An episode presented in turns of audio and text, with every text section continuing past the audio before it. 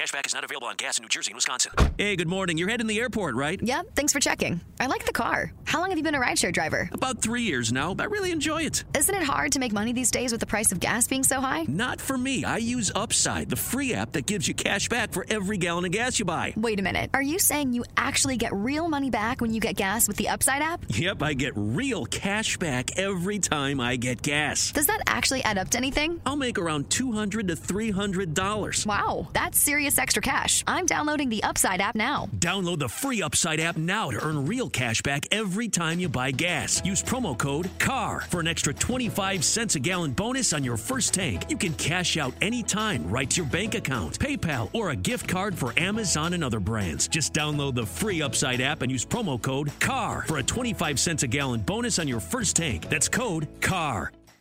This podcast is a member of the Voices of Wrestling Podcasting Network. Visit voicesofwrestling.com to hear the rest of our great podcasts, as well as show reviews, columns, opinions, and updates across the world of wrestling. to the highway in a brand new day. Gotta let it go.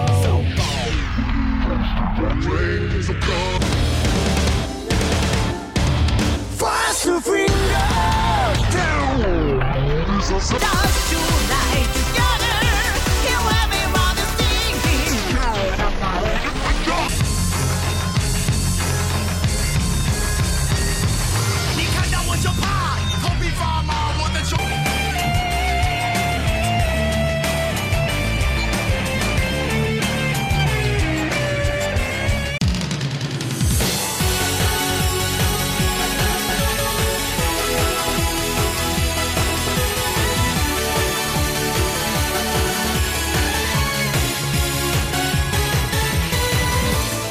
Welcome back to Open the Voice Gate for May 31st, 2022.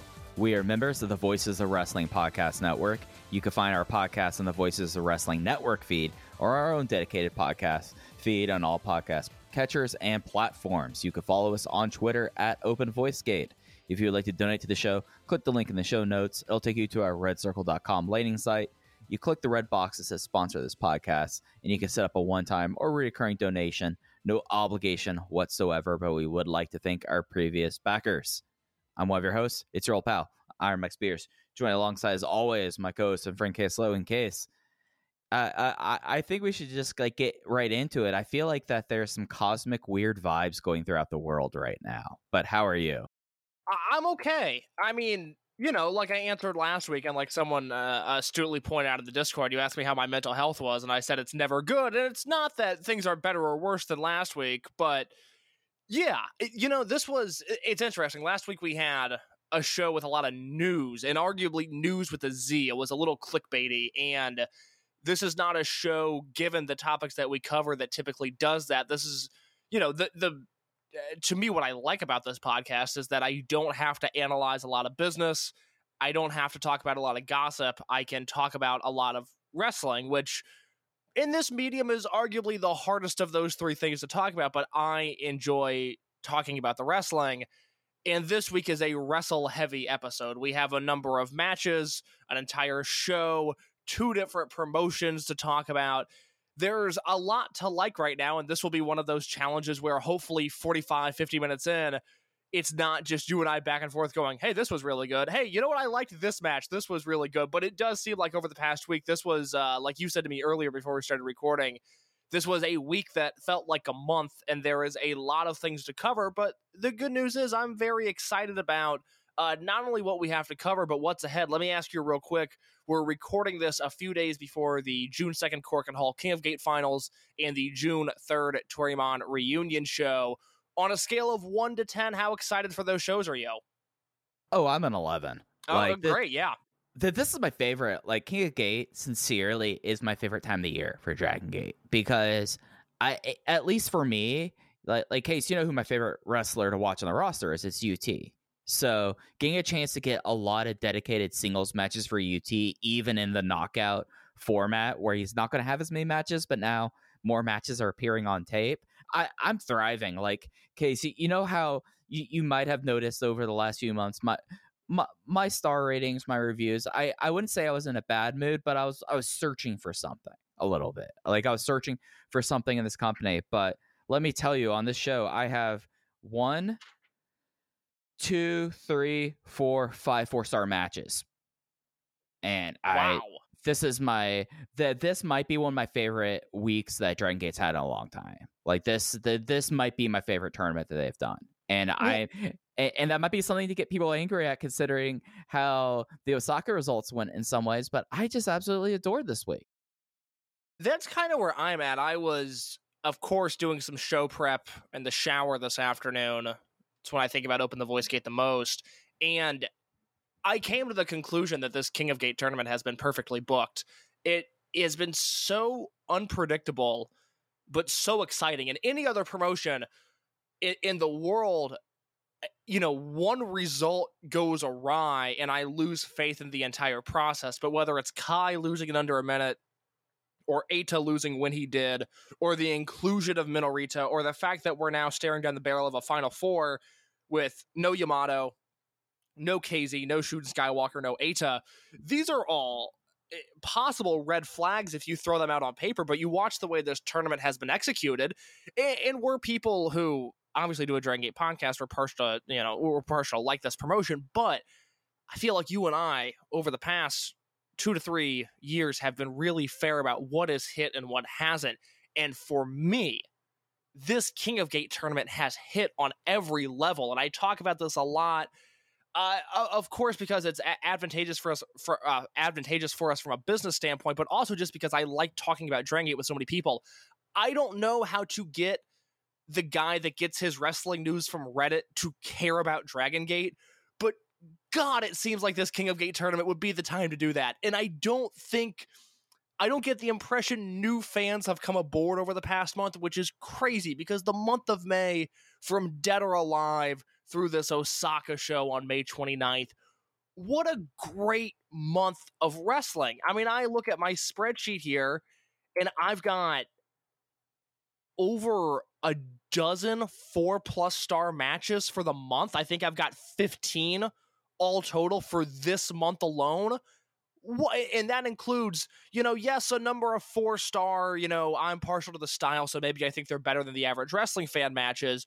But that's also Kai versus Susumu, which is a top 10 match for me this year. KZ versus Skywalker, which we're going to talk about. Diamante versus Yoshioka, which I, I, I want to spend an hour talking about. Minoru versus KZ, which we talked about last week. Yamato versus Yo- Yoshioka, which I thought was brilliant from the start of this month.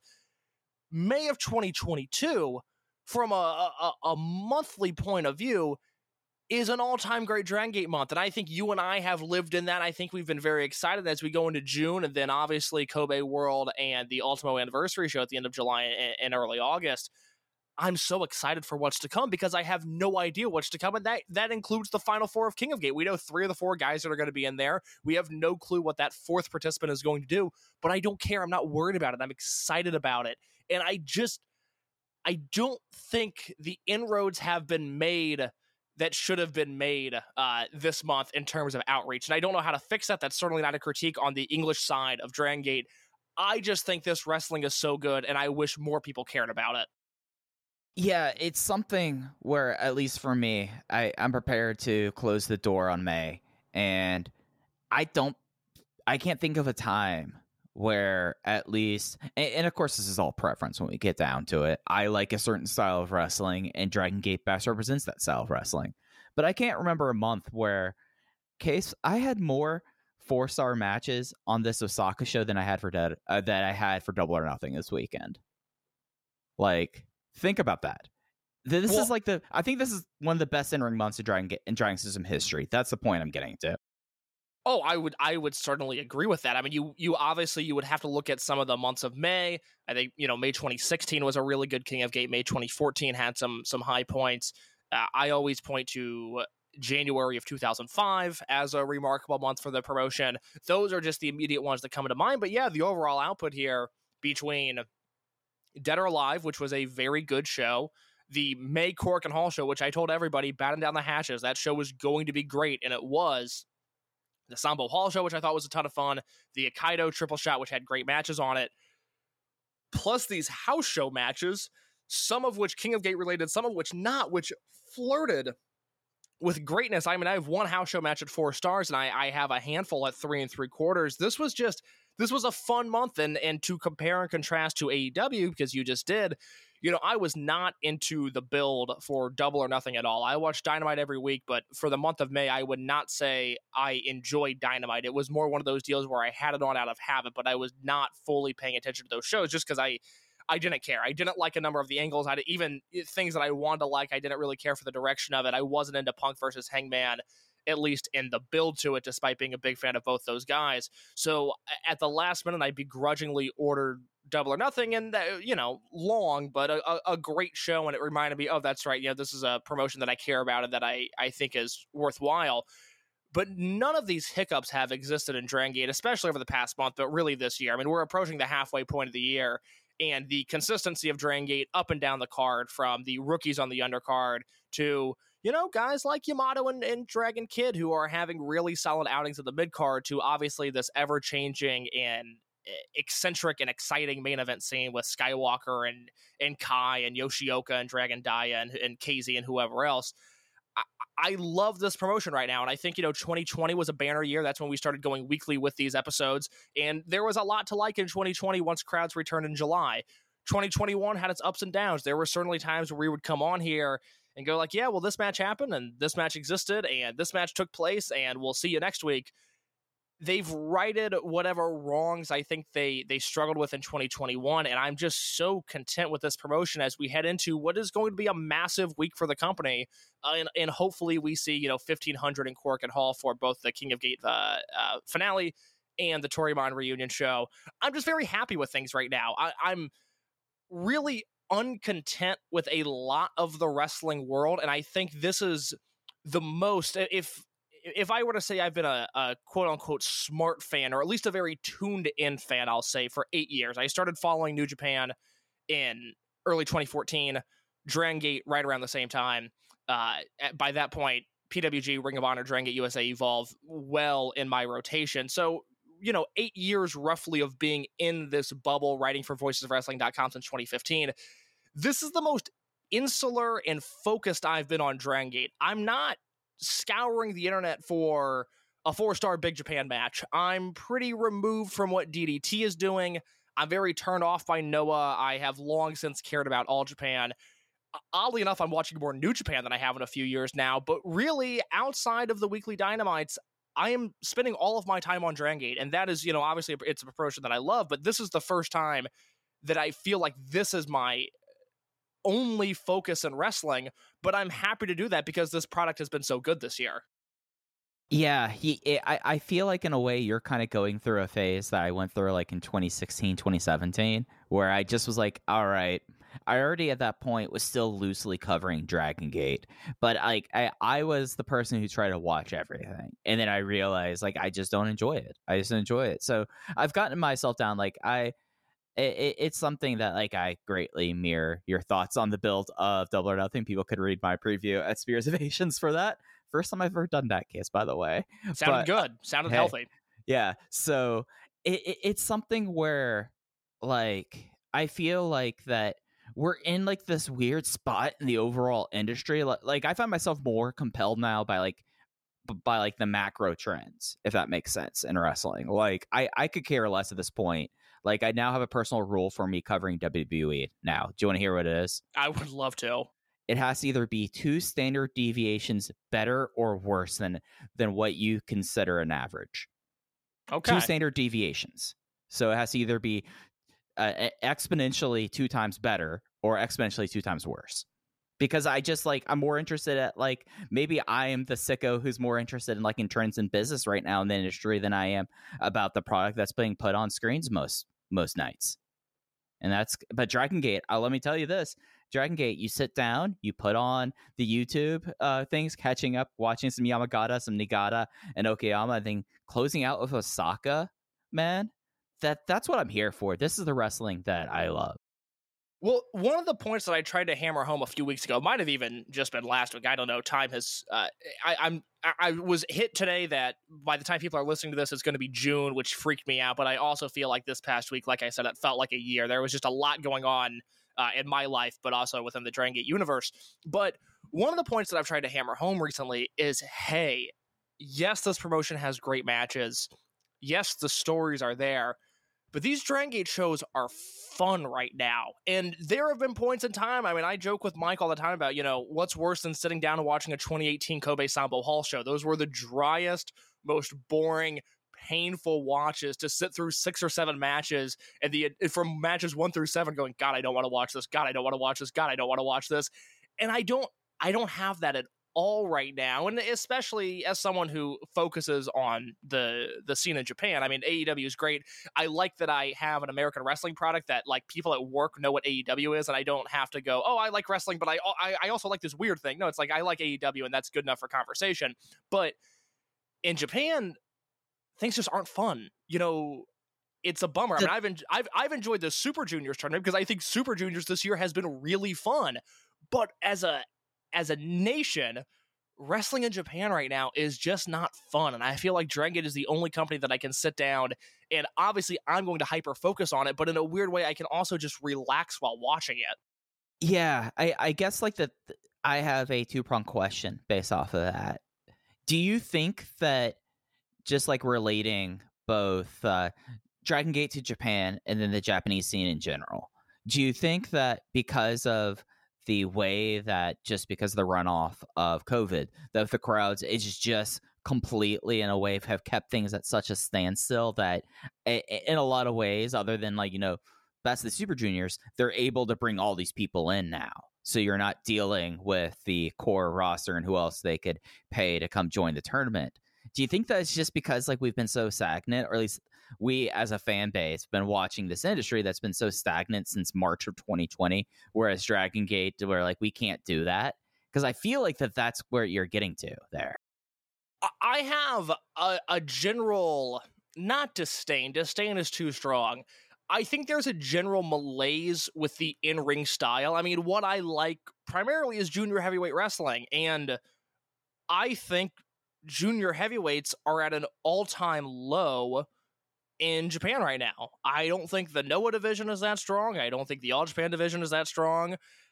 I like the New Japan division a hell of a lot more when they have foreigners. And and let me say credit to Alex Zayne, who I have always been incredibly hard on. I have not seen at times really anything in him, but I, I've never seen what most people have seen in him. Alex Zayne has been a lot of fun on the Super Juniors tour, so good for him. Uh, Jack Cartwheel saving GLEAT, a guy who I, I certainly did not buy into at first, but I'm into Jack Cartwheel right now. Uh, the junior heavyweight scene in Japan is really, really rough. And not having, I mean, Osaka Pro started up, and we'll see what comes of that, but not having like a secondary junior promotion outside of Dragon Gate – certainly is hurting my interest. But then also just with what we have, I don't love the parts. And then, you know, I still love Okada. I'm still going to watch all of Okada's big matches. But, you know, Miyahara and Shiozaki and Kitamiya, I've, I've seen them. And and maybe that is where the stagnation comes in, where I, I'm waiting for something new from these guys and it's just not happening. But I I think that's part of what gets me so excited about Dragon Gate is you know, we talked about the five year plan, but just the, the possibilities of six months to a year from now. And I look at some of these other promotions and I feel like I've seen it before. I I know what's coming because uh, it has already come and gone, and they're going to circle back to it. And I don't find that to be too exciting. All right, let's talk about not knowing what's coming up, Case. Should we get into this King of Gate stuff? Because I think basically everyone's bracket is busted for the most part at this point. oh my god! I no no no one had a final four. I had three. I had three of the final four. But that was who did who did you not have? Kondo. No, I didn't have Eita. I thought Kondo was going on a run here. Oh, that's right. That's right. So Eita was in what the lower right hand corner. Is that Shun? That's Shun's Yeah, spot. that's Shun. Yeah. Fascinating. They, they should have been really cute and named it like Ulti, uh, the sponge name, I'm trying to think of other mascots that they could have done with that. Uh, I, I, mean, Anthony W. Mori, he's a mascot. That should yeah, have been give, give, one of the, the quadrants to the Lek Corporation's grandson, whatever his name is. That's his quadrant yeah. of the bracket. Yeah, they could have sold that. That would have been a good sponsorship. Spudge grandson bracket. But yes. so um, well, we're not operating on spoilers here. The final four at this point are Shuji Kondo, Yuki Yoshioka, Shun Skywalker, and then X. Uh, Jason Lee won his quarterfinal match against BB Hulk, but suffered a concussion therein. If you if it, we'll talk about the match later, but it's very clear that this was the right move, and they have not announced as of time of recording what the format is going to be. I know Jay mentioned you know, putting Hulk in there, maybe doing a four way with all the other quarterfinalists, doing a Dragon Royal, but we're just kind of left here right now until probably Wednesday, knowing what the exact uh, change they're going to be making there. My guess, my I, you know, I don't even say my guess. My hope is that they do a battle royal, and I specifically think Dragon Kid should win that battle royal, and we should do Kano versus Kid in the semifinals. But I, yeah, it's you know what that's the other thing about Dragon Gate is we haven't had cards to preview this entire year and I still don't like it but in moments like this it's very interesting to go okay well there's this tournament with massive implications we're 2 days away from the finale and we don't know what's going to happen and that uh, puts everybody but especially us in an interesting position yeah. So let's talk about how we got there. How we how we've gotten to these this final three here. Okay, starting off with May 24th in Yamagata. I I will say this, I mostly just watched the King of Gate shows other than one match on Yamagata just so everyone knows like why I'm I don't have anything to say about a random six man tag. But from Yamagata and King of Gate, we had UT versus Yuki Osha Yo- Yoshioka, and then we had the retirement match of Shoya Sato. So just overall, this was just like one of those things that only Dragon Gate does this this whole day that they put up on YouTube, in my opinion. Uh, phenomenal stuff. Uh, let's start with the King of Gate match: Yoshioka versus UT. We had talked about their 2019 match, the third place contest from the 2019 rookie ranking tournament a few months ago. You can go back in the Open the Voice Gate feed and find that episode. I thought we did really good work there, looking at eh, you know what I called at the time the freshman class, all of these rookies and youngsters that Dragon Gate had in 2018 and 2019. They put them in a seven man tournament. And we got to see, a, I mean, that's you know that's the start of Shun Skywalker's main event career right there. But there was that third place match of Yoshioka versus UT, and at the time, these were two guys that had yet to come into their own, and there's an argument to be made, especially in the case of Yoshioka, that he has even more room to grow now, despite being as good as he is. Uh, but yeah, this match was exactly what I expected it to be. Yoshioka was a dominant and forceful base for UT, who climbed around him like a jungle gym. This had, uh, for a 13 minute match, frenetic pacing to it. The the the cardio that these two have that they kind of showed off, I thought was incredibly impressive. And this is one of those matches that it's it's weird. I think the way people watch this promotion, where we could say, "Oh, this is more accessible than the network. It's on YouTube," but this is also one of those matches that if it happened in Korakuen Hall or even in Osaka, I think it would have more buzz than it does because this was a very good match. Yeah, I absolutely love this match, guys. Like that should not surprise you whatsoever. No, it does not. Yeah, yeah, yeah. Just they got after it immediately, and then they did strong bra- grappling. It's something that like seeing Yuki Yoshioka as himself and not as Dragon Dia reminds you of like, oh wait, this guy really is close thing to a five tool player, like being more than willing to play in UT's playground. And we got that really sick Bien Yave tease part way through, and I kind of came to a determination here that I gotta say uh, this is going to be my storyline going into Wednesday. I think this is Yuki Yoshioka's tournament, not to win the tournament. Maybe he could at this point. I don't know, but I he has not had less than a four star match in this tournament so far. I think he's the MVP of King of Gate. I was going to say this for the Diamante match, but you set it up so beautifully, so I will talk about it here. People do not realize how good Yuki Yoshioka is. And that has been the case his entire career. This guy came in sandwiched in between, and this will sound so odd, but he was sandwiched in between Ben-K and Shun Skywalker and Katsumi Takeshita. And that is a name, that was his name, right? Yeah, Katsumi Takashima. Yeah. Yeah, yeah, yeah Takeshima. Um, Takeshima got all of this buzz because he was a rookie whose first match was in Korakuen Hall. And obviously, anybody that has followed this promotion at all over the last five or six years knows Ben-K and Skywalker. And those were two guys who, from the jump, had a lot of buzz to their name. And Yoshioka was the, the middle child in this equation. There's Hyo there too, but yeah, I think you and I especially put a lot of emphasis on Hyo in the early going. So Yoshioka, his buzz just slipped through the cracks because he came in at a time where Ben and Shun had already kind of established themselves as these really fun rookies. And by the time we got to that fateful December 1st, 2016 match, something that we've referenced a million times on this podcast, the rookies versus veterans, Takashima was the guy that had a little bit of buzz because it was his very first match and it was in Korakuen Hall. And that has seemed to set the precedent for Yoshioka over the next five years that he's always in the shadow of someone else. He was at Mochizuki Dojo and he was great there, but nobody thinks when they think Mochizuki Dojo, no one's going, oh God, that time in Yuki Yoshioka's career wasn't that great. Even now in D'courage, I think at least within the space that we operate in, the people that we talk to, our little community, it's D'courage and it's Dragon Dia and then Yuki Yoshioka in terms of popularity. And that's not a slight on Yoshioka at all. He just, he's had this unfortunate knack for being surrounded by the buzzworthy guys. And it's worked for him it, it, to some degree. And I think it's taken away from his shine a little bit. This is the first time that as a singles entity and as a future main eventer, which is very clearly the way he's being positioned here, not only in this tournament, but in D'courage as a whole, he is being positioned as a future guy and he is firing on all cylinders. You're exactly right, Mike. He is the MVP of this tournament. Nobody is close. And I think as time goes on, he's going to be one of these sneaky guys where one day he's going to be in the main event of, you know, Dangerous Gate or Gate of Destiny, and he's going to crush it. And then people will go, oh, that's right.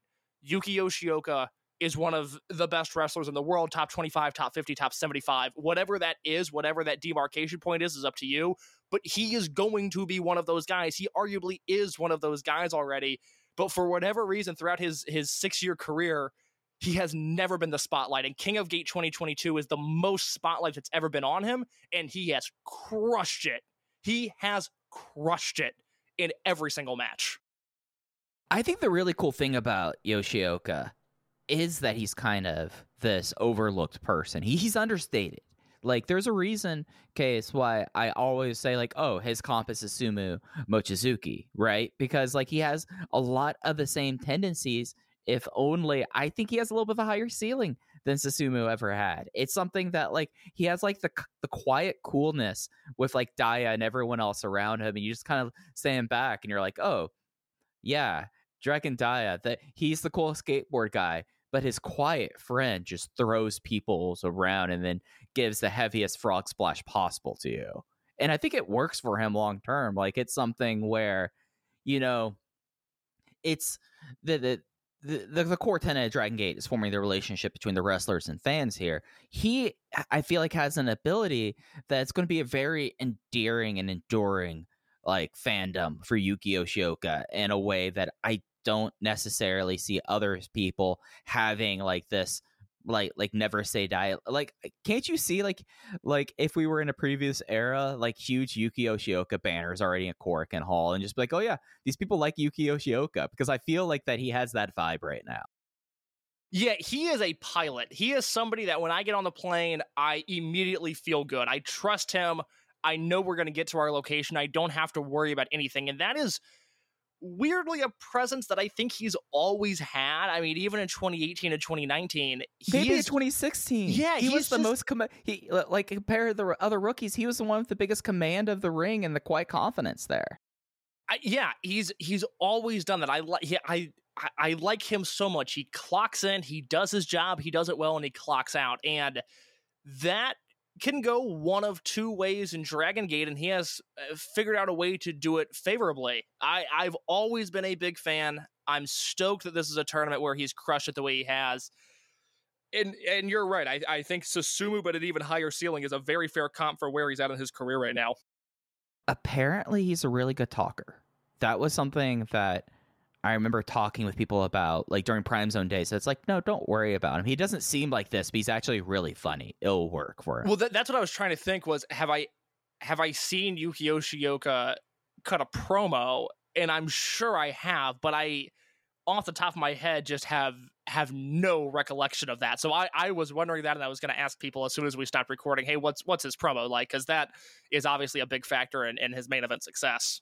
It, it could have been d- things could have changed over COVID. It changed for a lot of us, but at least last time I heard, he he was pretty fine with that. Uh, well, that's the- well, hold on. That's that's the other thing that I think we have to mention about Yoshioka that I I tend to believe, and and perhaps I'm incorrect, but from the people that I talked to about this promotion, there was a, a new fan that joined the fray at Kobe World 2019, and maybe not everybody jumped on there, but I I think we we have a new generation of viewer from Kobe World 2019 that attaches themselves to a KZ and a Shun and even an Ashita, maybe more so than a Dragon Kid, a Yamato, a Genki Horiguchi, etc. You know, those oh, those older guys. There, there's a new fan here that really connects to this current crop of main eventers. The thing with Yoshioka is that he was gone for two years. And so if you jumped in, let's say World 2019, or let's say you jumped in March 22nd, 2020, that first empty arena show that was uploaded on YouTube, by that point, Yoshioka's gone. He's in Mexico for a year, and then he's Dia Inferno for a year. And, you know, Inferno had its ups and downs. I was a little more favorable to the gimmick than I think most people were. At times he crushed it, at times he did not. But he was out of sight, out of mind, Yuki Yoshioka as an entity for two years. And that's the other thing is that he is now six months into this run in D'Courage, already winning people over. And just kind of once he came back, it was business as usual. It was, yep, that's right. He's cool, calm, and collected. Yuki Yoshioka. Let's forget this Dia Inferno thing. He's back to the guy we thought he was, and he's even better than the guy we thought he was. It's it's so amazing what he's been able to do in this finite period of time because I mean, think of- so much changed from when he left in February of 2020 to when he came back as Yuki Yoshioka in January of 2022. It's remarkable what he's done, and and he deserves a little bit of a round of applause. Absolutely, it's it, it- it's gonna be fun with him. Like I could tell, like this is something that it's it's worth going going back and revisiting stuff, you know, from the rookie ranking tournament and the stuff they have already have up on the network. It, it's really worth doing that because there's some really cool stuff up there. Uh, the the main match in Yamagata and something that we knew uh, last week, but because of time's recording, we didn't get a chance to get to is the retirement match for Shoya Sato. He teamed with Takuma Fujiwara, Minorita, Ishin Iihashi, the healthy members of the future class of 2021, versus Masaaki Mochizuki, Don Fujii, Susumu Mochizuki, and a returning general manager, Ryo Saito.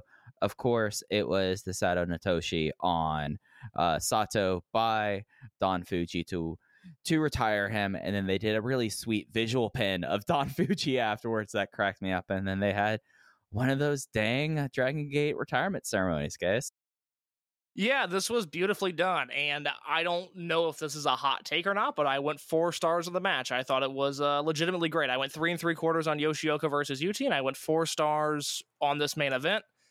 It is such a bummer that this is the end of Sato's career. I mean, I don't know if you noticed, Mike, but his his Dragon Gate Twitter uh, has been deleted, which I, I believe was his doing, not the company's. Because my impression from this is that he's family, and that even though his career was six months long, Sato is somebody that is going to be uh, welcome back. At least from a community standpoint, Yeah. uh, w- whenever he wants it. I mean, Don Fujii in particular, a, a man who who has been known to not be the nicest at times. Don Fujii in particular, uh, very open in his public support for him. It's it's such a bummer that Sato went away as quickly as he did. Uh, You know, just for a number of reasons, but selfishly in the ring, one of these things that I think differentiates the class of 2021 from any other Dragon Gate class is all of these multi-man matches that they've had, these big tag team matches where it's the young guys, this class against the old guys. These young guys work with like like chemistry like they've been teaming together for 15 years. Their offense when they string moves together is so well constructed and that is something that uh, maybe outside of the initial Toryumon class just because they were only wrestling each other, I I've never seen a class of rookies work together the way these guys do. And it obviously bleeds over into their singles matches as well as we saw with Fujiwara versus Ishin, but God, it's it's such a bummer that this is the end of the road for Sato and to a degree the end of the road for these matches. Yeah, I don't know any particulars, but I do strongly get the sense that Shoya Sato is someone that who knows if whenever they get their themselves up to to Hoku, you know, maybe he's the guy who's putting on the shows. Like I could see that, like him becoming the local area promoter for that area, and because it wasn't just six months. Like that's the thing about him.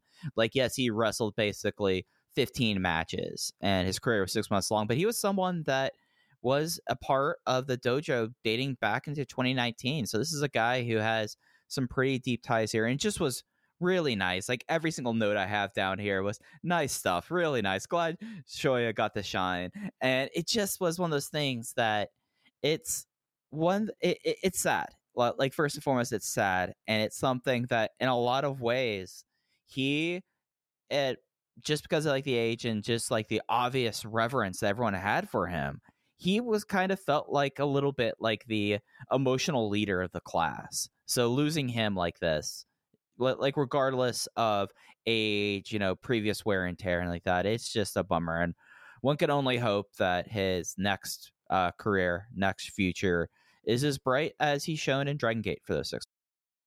The Don Fujii choke slam, which was immediately countered into a Shoya Sato armbar, that was sort of the last hope spot that he had. Just blew me away. I, it's so clear there was so much potential there, and you know what he and Fujii did was was magical, and I I'm so disappointed we didn't get more of it. It it's a, this will be a very interesting career to look back on because you know with a Sora Fujikawa or you know the aforementioned Takashima, you know these are guys who we liked who showed some potential and then they went away. But yeah, Sato like you said, has been in the dojo since 2019. I, when he debuted, we, I at least I talked to a few people. They're like, "Oh my god, I I can't believe he's finally made it. He's worked so hard for this, and it, it felt like a triumph in itself to have him debut, and then whatever success he had along the way was at that point just gravy. And I think that's why this retirement came across so well. Was you know this is a guy who the fact that he debuted was the victory, and anything else was merely extra credit. And this was a, a beautiful ceremony, and in the same way that the Yoshino one was and the Kness one was, and 12 years ago the Anthony W. Mori one was. The, it, it, it, this company is just there. It's different, and it's clear that Sato's family and what they did here was so nice and so touching. I highly recommend you carve out an hour on YouTube and watch the entire uh, entire file from what they uploaded. Absolutely, it's definitely one of those great things about the YouTube, which I noticed like they've grown that thing. Like, so hopefully that means that they'll stick with it. Though one of the nice things is that we got something like this, whereas we probably at most would have gotten maybe a director's commentary in past years, maybe a bumper of it. So it, it was nice that at the very least YouTube is around for that.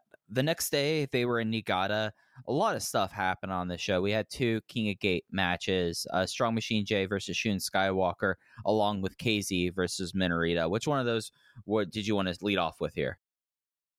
Let's go with the Skywalker match, just because it was uh, short and effective for what it was. Yeah, so Shun Skywalker uh, jackknifed his way out of a machine suplex win in six minutes. I this match left me wanting case. I was really, really liking it, and it was an effective way to do the finisher. But they basically, for for Strong Machine J, and as a stockholder of Strong Machine J, you have to be pleased with your returns, your earnings there on that match. Oh, I'm pumped. It's it's like uh it's like a good time to get it on crypto. It could come crashing down, but right now I feel really, really good about it. I this was this was like okay the, the, uh, this will alienate the audience because i don't think most people will know what i'm talking about I felt watching this match the same way that like the Segunda Kata or PWO guys feel about watching a 2009 Matt Hardy ECW match where I'm like, I'm like, no, look at the punches, look at the footwork of Strong Machine J. This guy's so good because it's a six minute match that had approximately zero high spots in it, and I'm still like, no, this match was really good, you guys. like this, this was really, really good, and that's that's what it was to me. Was just an effective, uh, you know, essentially a Dragon Gate TV match with Skywalker and Strong Machine, and then the the fuck finish there. I think adds a little more emphasis to my point. Really efficient. Really makes me want to see what these guys could do with twice the time if you throw this match at 12 minutes instead of six. Let me ask you before you give your thoughts on the match. Uh, Strong Machine J was approached by High End in May. They asked him to join. He said, "Talk to me after King of Gate," and basically hit the hater button on them. Does Strong Machine J join High End this week? What is going on there? What do you think his next step is? I mean, do I want him to join high end? No, I don't. I don't want anything to happen of high end case. I want high end to cease to exist. but do I think he will? Yeah. I, I mean, he kind of fits now at this point, and he brings an energy that they need. It doesn't really help out the big problem with high end. No, but they need a win. Yamato needs a win. I can't believe I'm saying this. Yamato needs a win this year. Uh, well, I wouldn't go that far. I think he's fine. um, have you seen? hold on. Uh, have you seen the uh, the new high end T-shirt?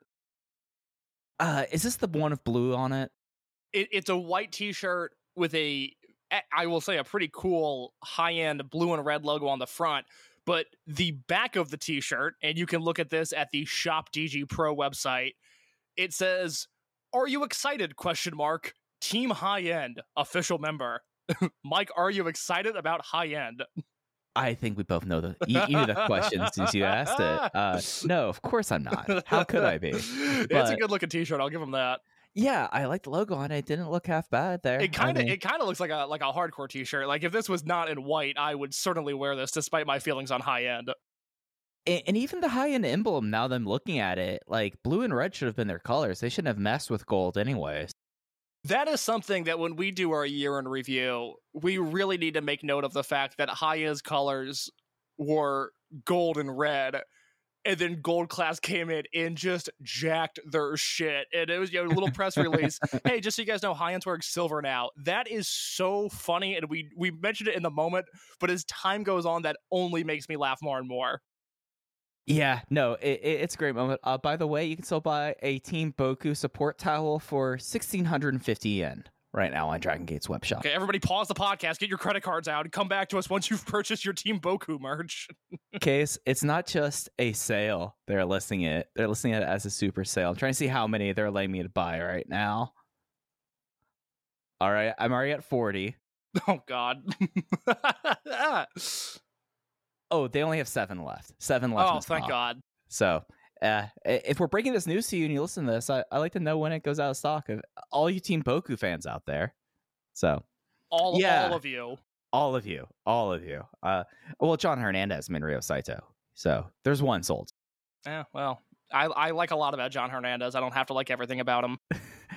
but like yeah like this is something that they really mesh so well and it's something that the, the thing that got me was this felt like a heavyweight match between the two of them in this That's a very Yeah. good point. Yes.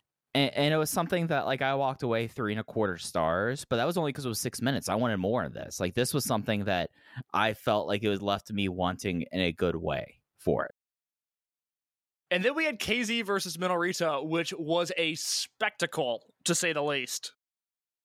Yeah, so a, KZ won with the running elbow smash. Uh, uh, good for Minorita.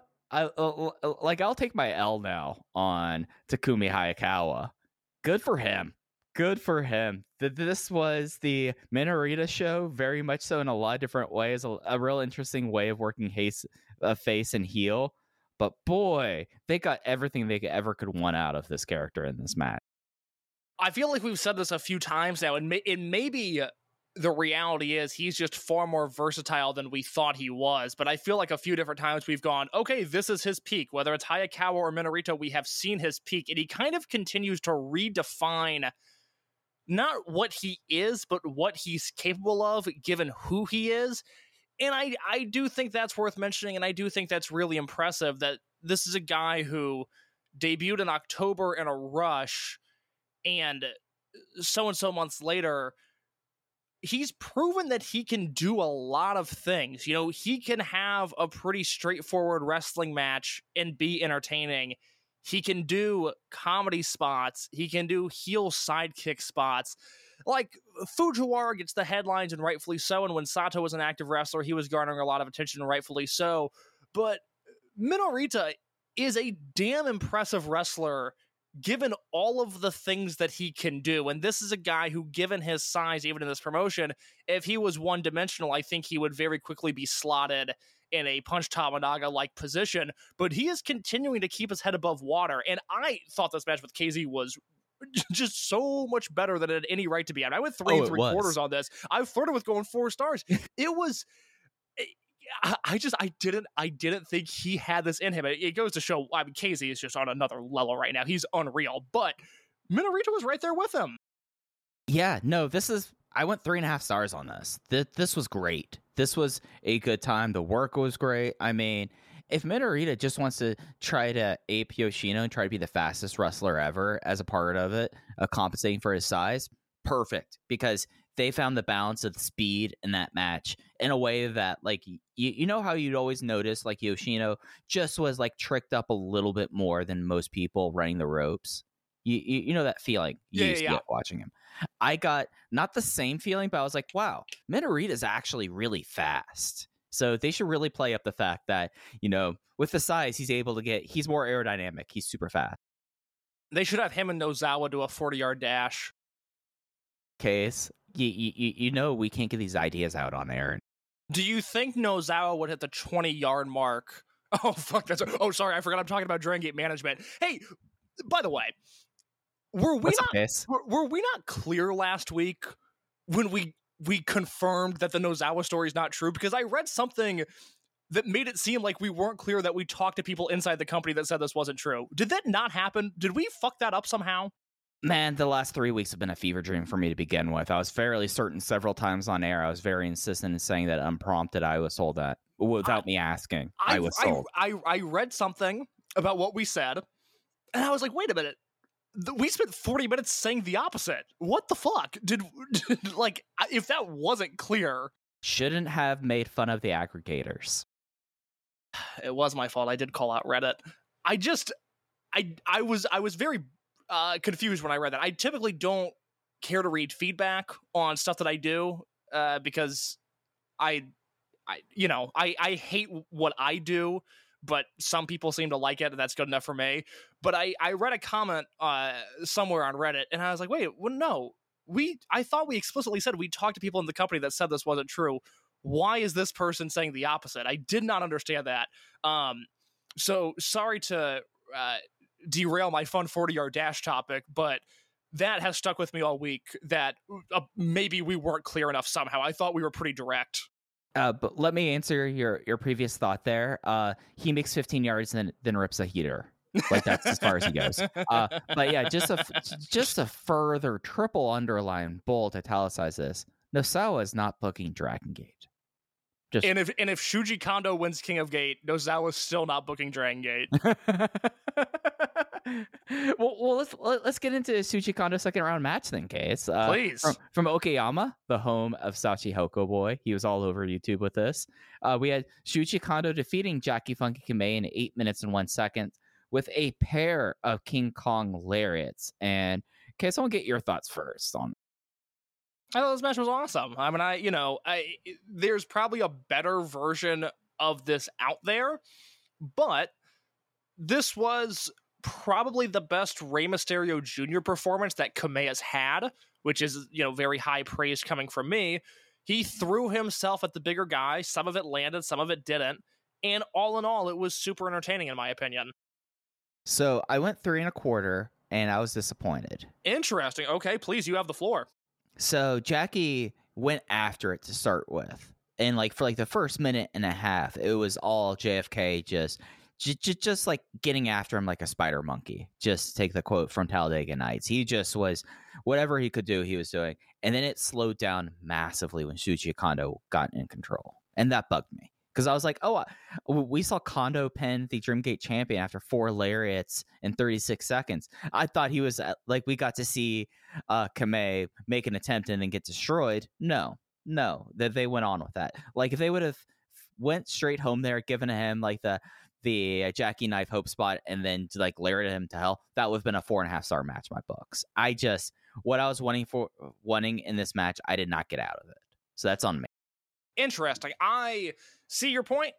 I like Kondo's offense though. I, I went three and a half. It's not like we're on on to- totally separate uh, pages here, but I I like Kondo's offense. I liked his control period, even if it slowed Kamei down. I thought it was worthwhile. I, I think the thing with Kondo now, I, I feel like that in some weird way, the last two years didn't happen, and now he's freshly debuting with the way he's been booked and the way he's conducting himself. Because like he had the ability to disappear like none other since he returned, and then he had the injury. But this felt like the run that we were anticipating in 2020 out of. Well, it's because he's in King of Gate, and so yes, you're exactly right. The past two years have basically been a fever dream, and they have been irrelevant because we've been waiting since May of 2020 for Shuji Kondo to be in King of Gate, and it has finally happened. And boy, has he made the most of it. Well, the problem is, is that we already have an X on Thursday, and it can't be him. That's a very good point. Yeah, no, we're really uh, that really means it could be anybody because it's not going to be Shuji Kondo. Uh, let's leave Katsuo up in northern uh, Japan, where they found him last week. Wh- which wh- are we? What what show was Katsuo on? That wasn't this show, was it? No, Katsuo was Hakodate. I Okay, and that was uh, Hulk versus Kakuta, which I we don't need to talk about. Uh, but real quick, because uh, you are the expert on this, and I'll, I'll steal a line from Norm Macdonald. Uh, because this match was uploaded to the Dragon Gate YouTube channel, explain to the folks at home who Katsuo is. So Yuki Ono was the fourth graduate of the Dragon Gate Dojo and was came in right after uh Kira Tozawa. Like he's the fun one that's like, okay, Case, I, I, I expect you in, to name the first five debuts out of Dragon Gate, right? It goes Shingo, Hulk, Tozawa, Katsuo, and Yamato. Well, that's Katsuo. Uh, the thing about Katsuo is Katsuo was not very gifted, I think is a fair way to put it, Case.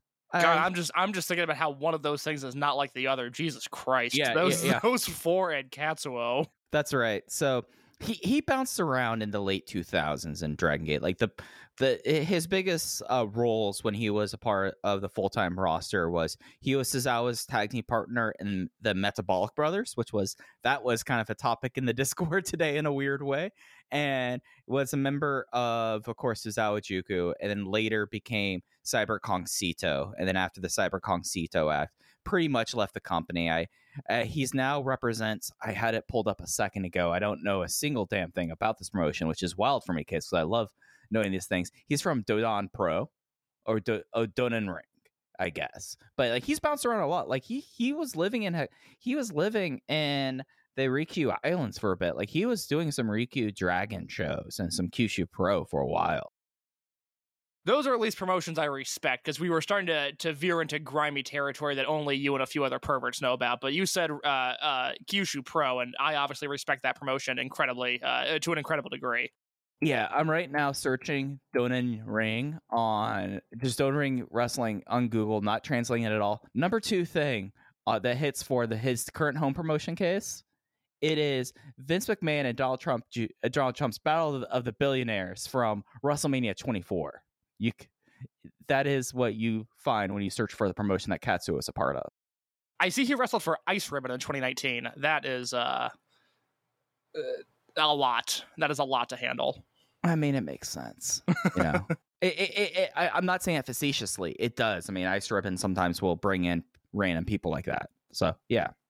So so, so that's three minutes on Katsuo. Hold on, I did not. I did not realize, and we'll move on in just a second because I think we're the only people that care about this. I do not remember him on the Dragon Gate Hawaii trip. I this match must have not made TV of Cyber Kong, Cyber Kong Sito, and Yamato versus Shisa Boy, Super Shenlong, and Super Shisa. Which now that I read that match out loud, might be my new Dragon Gate Holy Grail because I want to see that match so bad. Well, I'll tell you what, what my current Dragon Gate uh a dream match that I want to go find. Actually, this is from Hokkaido Pro from Hokuto Pro Wrestling. It's Katsuo and Shigeyuki Kawahara defeat Darkness Bear. Darkness Bear. Okay, now, you, okay, so uh, you said Darkness Bear the way Kris Zellner says obscure Japanese indie wrestlers on Between the Sheets, and much like when he does that, I don't know who that is. Well, I don't know who that is either, Darkness Bear, but it was Darkness Bear and Shota Nakagawa. Darkness Bear has wrestled for two years, uh, and also is known as Kumakichi. Uh, let's see if, if they've wrestled anywhere. Oh, they've wrestled in both GLEAT and Zero One. Okay, good for you, I guess. That's By, the- by the way, if you're thinking about tuning out of this podcast, just remember we do have GLEAT talk at the end of the episode.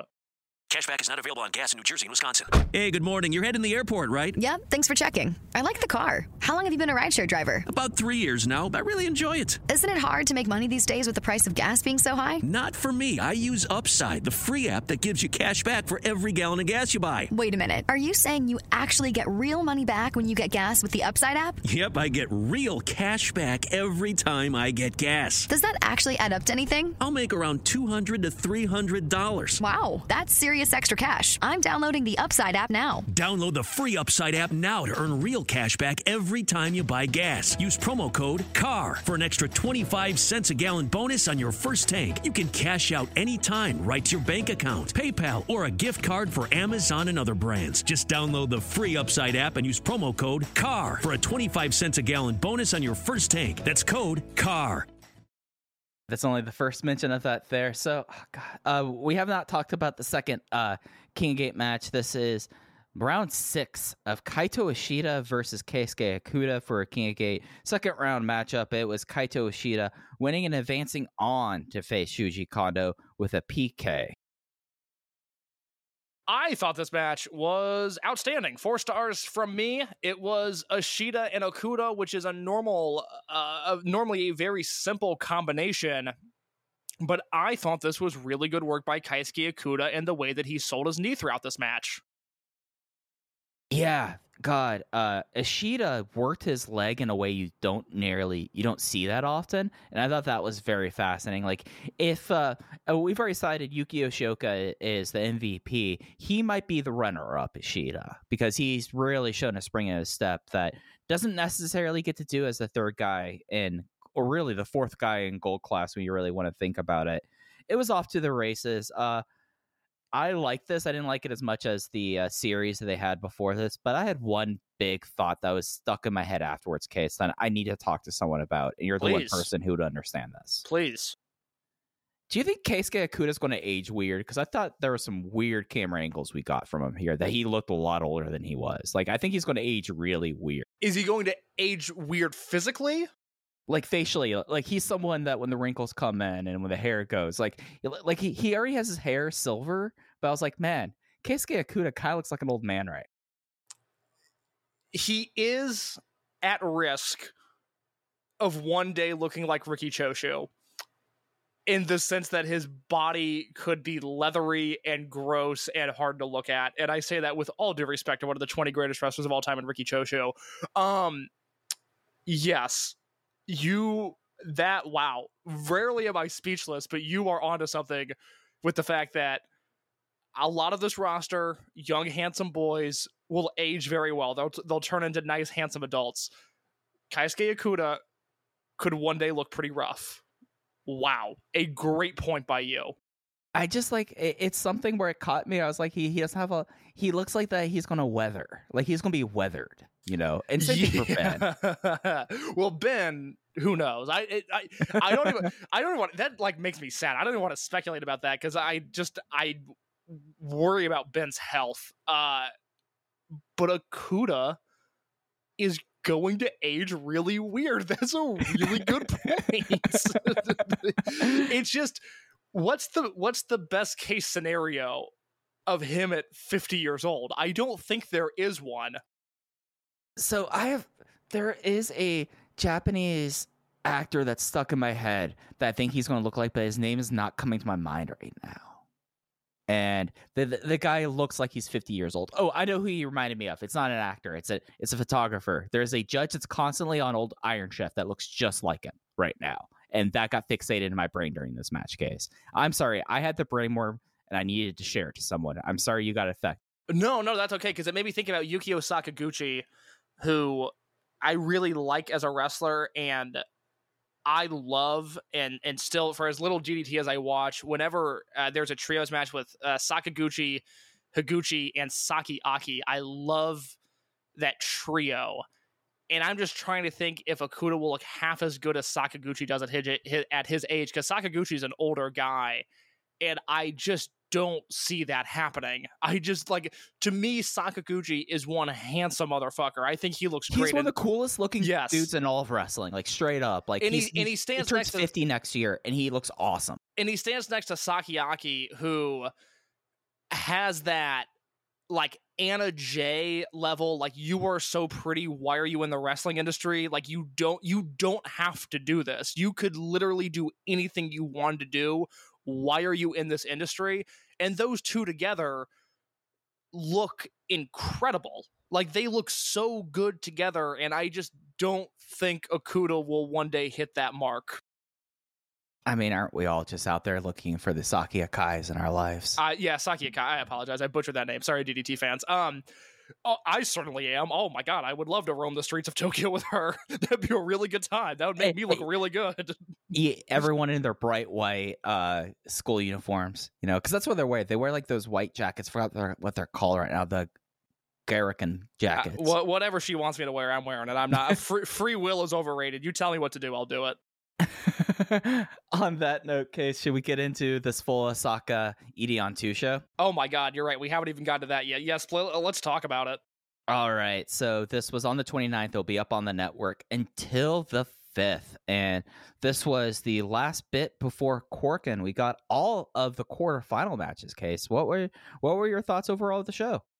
This is one of my favorite shows of the entire year. I watched this live and then I rewatched most of the show that evening. This was what it aired what Sunday morning in America. I wa- I rewatched most of the show uh before Double or Nothing. Uh I oh no this was this was a I, I don't know when the show happened. Anyways, I watched it basically twice. I love the show from start to finish. It is one of those rare shows where you know we still get hit with the question hey when do i jump in? What show do i watch? This is one of those put this on from start to finish like it move on with your life follow the promotion from here. It's that it's that good of a show and it's that easy of a watch. Yeah, outside of the one match with obvious issues, I didn't have a match below th- three and a quarter stars here. Like they, they they've had this streak now where, and, and you know, I value myself as a very critical grader, as much as that matters, which is not at all. It's been a while since I've had a Dragon Gate show where I've had multiple two star matches. Case, they've just been in gear. And it's interesting because I, my perspective on jason versus hulk is different and we'll we'll cross that bridge when we come to it but yeah this was a this was a very fun show from the opening match onwards Yeah, let's get into that opening match. This was Young Vibes, uh, Funky Jackie Funky Kamei and UT teaming with Madoka Kakuta against the Z-Brats team of Kai, SB Kento, and Hyo. It was the Neko Damashi on JFK to win the match, and what a cool set of opponents for uh, SB Kento. I, I fired this off on Twitter while I was watching the show, but you got all of Class of 2020 and his hometown rival against him. That's a fun little opener there. At least that's a nice little ring. There's a spot here I really liked. You're, you're exactly right about SB Kento, but there's a spot here that I really liked with Kai where he bounced off the ropes and he hit Kakuta and UT with a lariat, and UT fell down and Kakuta stayed standing and fought back. And that was you know, for Kakuta, who's even in the even in the month that he's been back, just this singular month, he's run hot and cold on seemingly every show. I don't know what I'm going to get for him. This was one of those good Kakuta nights, and this was an opportunity, a match for him where he was able to look strong. He was able to look confident, which he needs. He needs to be able to look as confident as humanly possible, and I thought he projected that in this match. And like you said, it had the fun dynamic of the class of 2020. So this was a shorter opener match, uh, opening match than we we typically we typically get on these shows now, only seven minutes, but a a fun opener. I would have liked to have seen this go a few more minutes. I think it could have reached that three and three quarter range had it gone 10, 11, 12 minutes. Yeah, I had it three and a half, and I I, think three and a you're quarter. right. Okay, I, I think you're right there with that, and especially about Kakuta. Like, it's something that he's been so uneven, but like you kind of, it's something where like he uh emotes with his eyes a lot. I've noticed, and you can kind of tell when he's feeling it, and you could tell he was feeling it here. I do really like the electric chair flapjack tag team move that him Yes. and Kamei have. Yes, I do as well. Good call. And then after that, we had the first quarterfinal, and Lek Barasan presents King of Gate 2022 to decide Dragon Gate's number one champion. It was Yuki Yoshioka versus Diamante and the ulti bracket here. Yuki Yoshioka turned the Volta finale into the reversal Samson clutch to win and advance on to court. I, maybe I'm just higher on the Smash than everybody else. I don't know. I lost my mind watching this. Oh, I tweeted it out at Open Voice Gate when it happened, and this was before the main event. Hint, hint. That at the time, this was my uh, I my second favorite match of the tournament behind KZ versus Minoura from the week before, and I, I this match, you know, I, I'm curious to get your thoughts on this. To me, even though this match took place in Osaka, it felt like spiritually it took place in Arena Naucalpan. I mean, it was just drenched in lucha technique that made it very clear that one Diamante was in the match, and two that Yoshioka spent a year in Mexico, and I was all about that. Case, what did I say a few weeks ago about this matchup when it would happen? My guess is that you said it was going to be good. Yeah, this wasn't good. This was excellent. This was my favorite match of the tournament. Okay, uh, that okay. That's that's great just because I wasn't sure if I was out to lunch. I didn't really see a lot of people put this over. Not that not that anybody faded it, but I also just I it, it was a match that happened and then people moved on. I, I again watching this live, I was losing my mind at the speed and intensity in which these guys were working. I couldn't believe some of the spots they were doing. That opening spot, uh, where Yoshioka like jumps into an electric chair position and then kind of Rana's Diamante out of the ring. I don't know if I have that exact sequence sequence right, but I, I think you you get the idea. Unbelievable. I, I mean, there was just so much good stuff in this match. The cannonball from Diamante, the shotgun drop kick from Diamante, obviously the counters and pins towards the finishing stretch. This is a four and a half star match. To me, this is this is the highest level of wrestling. This is as good as it gets. I was four and a half as well, and one of the reasons why I knew this would be special was Diamante would be able to base for Yuki Yoshioka in case we got a we, we got him doing uh tope con. The, the drop kick or I'm sorry, the plancha from the top turnbuckle to the floor. Did you notice how far Yuki Yoshioka went diagonally with that dive? Did you notice he went halfway across the ring, like like one side of the ring, he went halfway from a turnbuckle into a dive. It was insane. I, have said this about a lot of different Dragon Gate wrestlers throughout the years, just because I, I think these guys are all so good and so athletic that you know, it works great for us, but eh, they they could almost cannibalize each other with raw talent. And Yoshioka is one of those guys that I think if you gave him the uh, Takeshita spot in the AEW, it would be people would be blown away, even if they've seen Yoshioka, as to just how athletic he is. Because in a promotion with Diamante and with Dragon Kid and with Shun Skywalker, he's just another athletic guy. But you put on, put him on any other roster, and I think people go, "Holy shit, who is this guy? Like, how does he move around the ring the way he does?" Yeah, and then like doing little things like the arm work they did here, not hold based arm work. It was like, oh, we're going to like work how we're going to be more effective towards your arm so you have less power for it.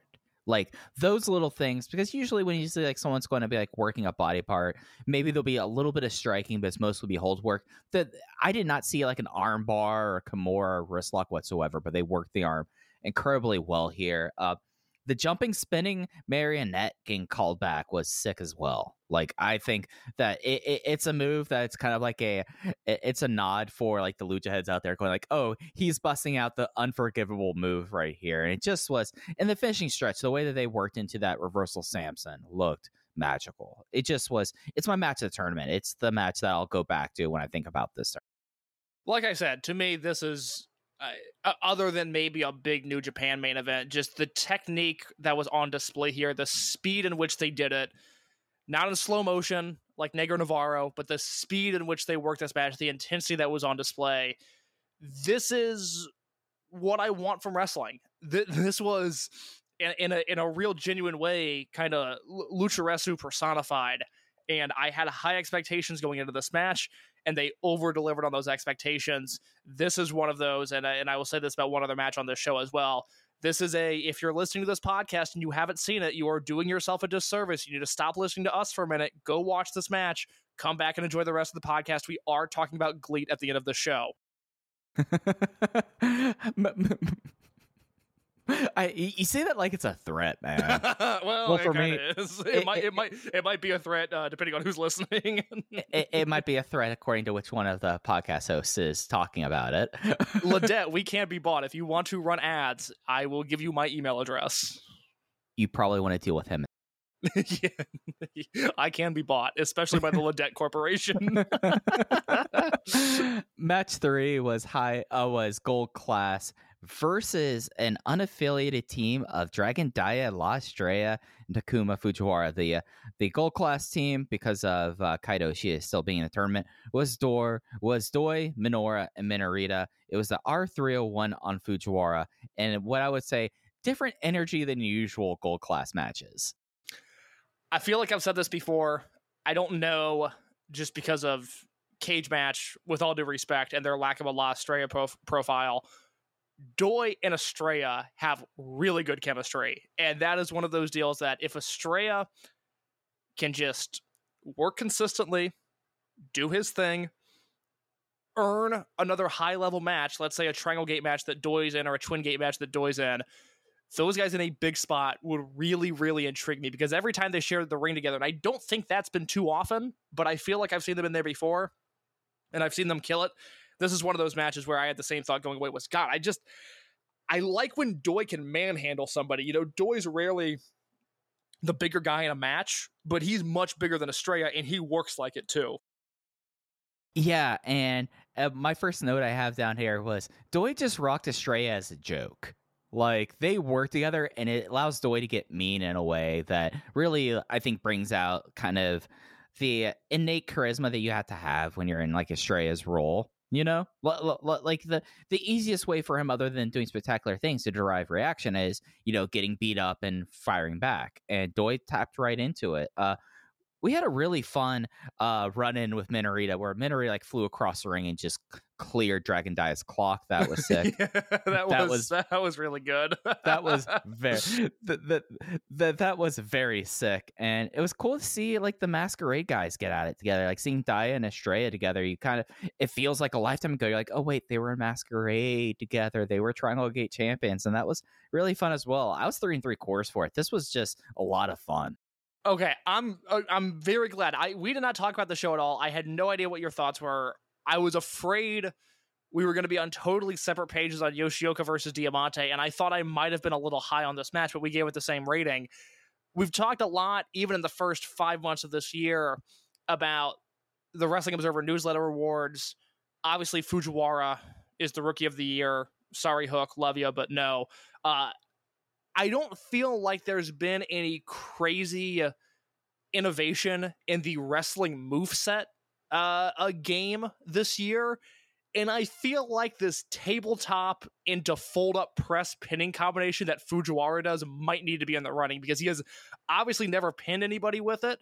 But oh my god, the near falls he gets when he tabletops his opponent like they're in junior high school and then pins them just by basically falling backwards onto their body, it gets me every time. That move looks so good. And when he gets his first win, it should either be uh, in a way to like super establish a finisher or it should be that pinning combination. It reminds me, and I know you don't watch too much of this. Uh, Saya Iida in Stardom has her pinning combination called the Ida Bashi. That instead of doing the tabletop, she does a leg trip and then rolls and just kind of like rewinds over them, and it's sick every time. It's something that more people should be like, oh wait, I just need to get a folding press somehow. How do I get into that folding press? Well, I make them trip over me like a dummy. It's perfect. Yeah, no, that's uh that, that's it's good stuff. It sometimes I enjoy a double moonsault. Sometimes I enjoy somebody getting tabletop. It's uh, re- wrestling is a beautiful art form. It, it really is both sides there. It really is. Uh, the second of Gate quarterfinal match was between BB Hulk and Jason Lee. Jason Lee won with an inside cradle in six minutes and 22 seconds, but that's not really the story of the match. Uh, I think it, the easiest way to kind of like talk our way through this match and the aftermath is just to get into the match itself. Uh, this got sleazy real quick, and uh, Hulk has been basically been wrestling like a Terminator as of late, and I I know some people think it was a tree of woe spot, but there were a lot of really like moments where knowing that he got hurt, I kind of was like, ugh, like, just because like you could see at least from the single camera angle that you know, there wasn't a lot of clearance there. Well, okay. I watched this live, and up until this morning when it was announced that Jason was not going to be in the match, I just assumed that everything was fine. I thought Jason did a really good job of selling these kicks to the head. I thought him getting carried out like uh like a Christ-like figure almost just draped over his followers' shoulders was really entertaining. And it is a bummer that he appears to be actually injured because for what this match was, which like you said was a super short, super physical, really bordering on violent match given the way that Hulk threw some of those strikes. Yeah, I am I, I I enjoyed a little bit less just knowing that somebody got hurt, but in the moment, again, not really buying that this was a serious injury and just kind of, you know, I uh, thinking that Jason was just doing such a good job of selling the wear and tear of this tournament and of this match specifically. I do look back on it less fondly now, but I, you know, I mechanically, I, I thought it was a, a, very good match for what they were going for. It's just a shame somebody got hurt. Yeah, and I mean that's just like the downside of like you're doing this thing where basically he escapes from like the uh, skin of his teeth. Now, do we think that he went home because he was like, "I we got to get out of here. We got to get to the finish"? Maybe. I don't know. I'm not. I'm not in either of their heads. But the story that was presented up into that, like it was like, all right, he survived and he managed to get the dangerous person out of the tournament, and now he has to deal with that going on, having to have two matches potentially in one night, and like I, I I get the logic behind the match. Like that's not my problem whatsoever. It just was if I watched it unspoiled, I probably would have the exact same reaction as you. You know. Yeah, no, it's it definitely takes on a different different meaning once you know that he was concussed. But in the moment, I was like, God, Hulk really Hulk really kicked him, and they are doing such a good job of playing this up. This, I, I really He's been thought, kicking a lot of people really hard lately. Have you noticed that? you know, he's he's older now, and and he's probably a little frustrated with Gen Z running amok in the locker room, and and he's gonna choose to take it out on some people.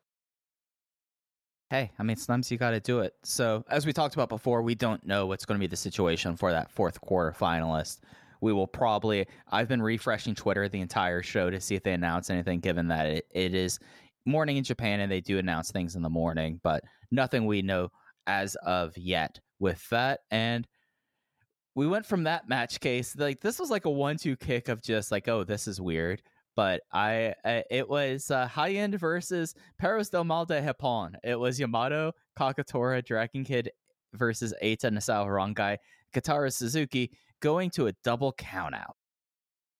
I thought this was super fun. I really enjoyed this for what it was. We got to see Dragon Kid and Kotaro Suzuki wrestle, which was a treat. And hot take, but I think Yamato and Nosawa might have really good chemistry with one another. Like, I don't know. I'm into the Perros thing. I think they're fun right now. Do I want them in Dragon Gate six months from now? No, I do not. But I am into whatever Perros story is going on right now. My one note for this match, because it was so quick and I could tell what it was going to be, and I was like, all right, I'm just going to enjoy this. Yamato is down to clown Nosawa. It's and yes, great. he was. It's great. Like I I- I don't know. I mean, I, I said this in November when Nosawa showed up for the the GHC Junior match. Like every time they've appeared, I think they've been super entertaining. I love that they're committed to doing the DG house show schedule. And Saito's like, yeah, maybe I maybe I just call you when you defend the belts. Like he's not into it, and I think that's so funny. They have delivered every time they've been on one of these shows. Again, it will wear out its welcome. This is not a long term project that I want to tackle, but even if they're out as you know Kobe World, I'm I'm into Perros. I I think this is really entertaining what they're doing. Oh, it, it's a scream, especially because you have Ryo Saito coming out and just cutting like the most angry dad promo possible towards them. Like, if we didn't have the fact that the, the GM is just frustrated and befuddled and is like, all right, you can't make title matches, but win this title match. I counting on you to bring these belts back here. It's just really, it, it- it's inoffensive, you know, at the end of the day. At least we, we look at it Dragon Gate context. And would I want to have Ata doing more? Yes. But am I amused? And I think that this is a good way to kill time before they have the plans ready to pull the trigger on it. Absolutely, and that and I'm fine with that because of that.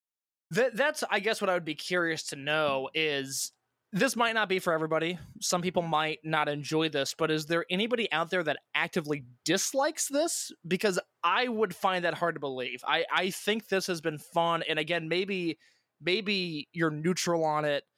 You're not in love with it. You just don't want to see Perros or Nosawa for whatever reason. I get that, but I think the way they've been used has been pretty clever. I'm I'm into this right now. Yeah, no, I'm totally here with this now. It, it, if they get some sleazy trios matches out in Noah, we need to talk about what we're going to cover and what we're not going to cover. Case like, are you going to make me get have to like sit through like a stinger challenge of this thing? No, I didn't. I didn't make you sit through like Eita's GHC Junior Heavyweight Title matches, and I watched most of those. But I, you know, I like you, Mike. I I'm not going to make you watch that.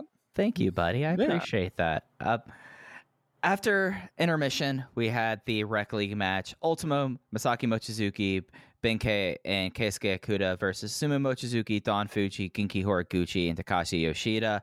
Benkei speared Genki Horiguchi in nine minutes and fifty seconds. And moving on to the quarterfinals. Yep, it was a Rec League match, three flat. Let's move on. So, uh, Sim semi main event uh was the was one of the four quarterfinal matchups for the uh, 2022 King of Gate. It was Shuji Kondo versus Kaito Ishida, and Shuji Kondo. Like I know the official result says King Kong Lariat, but listener, Shuji Kondo shrugged off a whole lot of kicks and just beat the shit out of Ishida with lariats and won. yeah, this is the exact match that you would think this would be. It was Kondo being big and strong and powerful, and Ashida being strong and powerful and not that big, and really trying to overcome that single difference between these two. And in the end, as we've seen throughout King of Gate, Kondo was the better man, and I liked him beating Ashida with two straight King Kongs. I thought that you know protects Ashida a little bit because he's not a guy who loses a ton, and it made Kondo look really good. I I I thought this was a very strong match, a little a little G1 sprint like. I think if you were into Prime Honma or Ishii or uh, some of those matches, I think you would get really into Kondo versus Ashida here. Yeah, I, I love the fact that Ashida was like, I'm going all out here because I, I don't know if I can withstand this. And all it did was just make Kondo snap. Like, this was the Kondo I wanted to see against JFK, to be quite honest. Like, w- w- like I wanted to see like some just insane violence, and it played into the fact that Ishida's from Osaka. He has a connection with Osaka fans, and you know that that kind of uh, played into it. And these two guys they meshed, and it just had like a tremendous closing stretch here. Like, it's a shame that it was on the same show as Yuki Yoshioka and Diamante because it's four and a quarter stars for me. But it just, it just, it, there's a gulf there. But I thought this was excellent.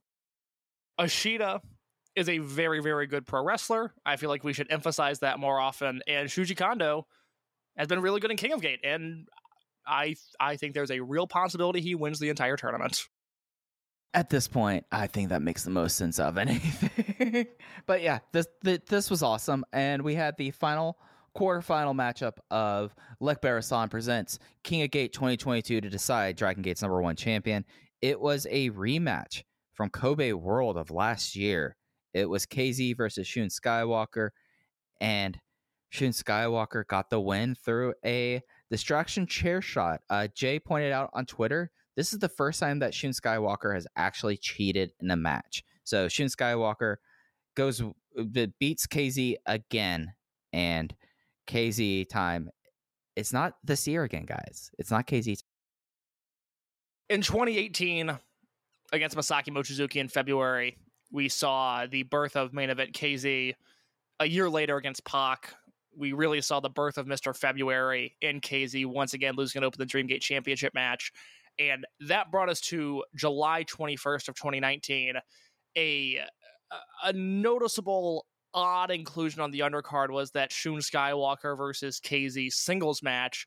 And I think both men have defined their careers ever since by that match. And it just so happened that that match was brilliant, set KZ on the right path. They gave Shun Skywalker a story for him to go to Mexico, return, and, uh, you know, we've seen him become a crazy man ever since.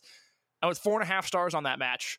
Last year, Kobe World Main Event, it was my Dragon Gate match of the year, one of the five best matches I saw all of last year.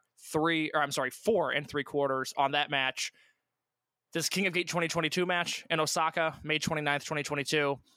Another four and three quarter star match. Shun Skywalker.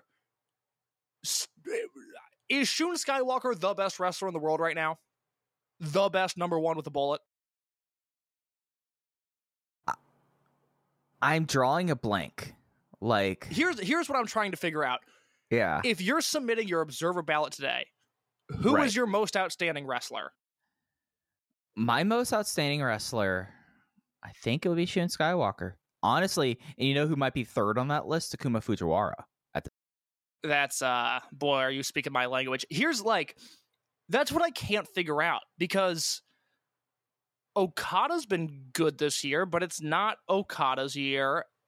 I have liked what I've seen of Osprey, but I don't I don't feel like Osprey's number one right now.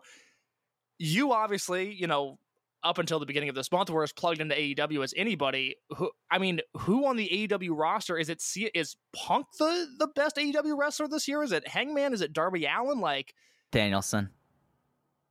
What's the Danielson's in the company, so he probably he's the best wrestler in the company until otherwise, I guess. Okay, I guess yes, from a just an overall standpoint, but I guess I got to look at what his what his output has been this year because he had the Hangman match, which I I actually liked the draw better than I liked the rematch.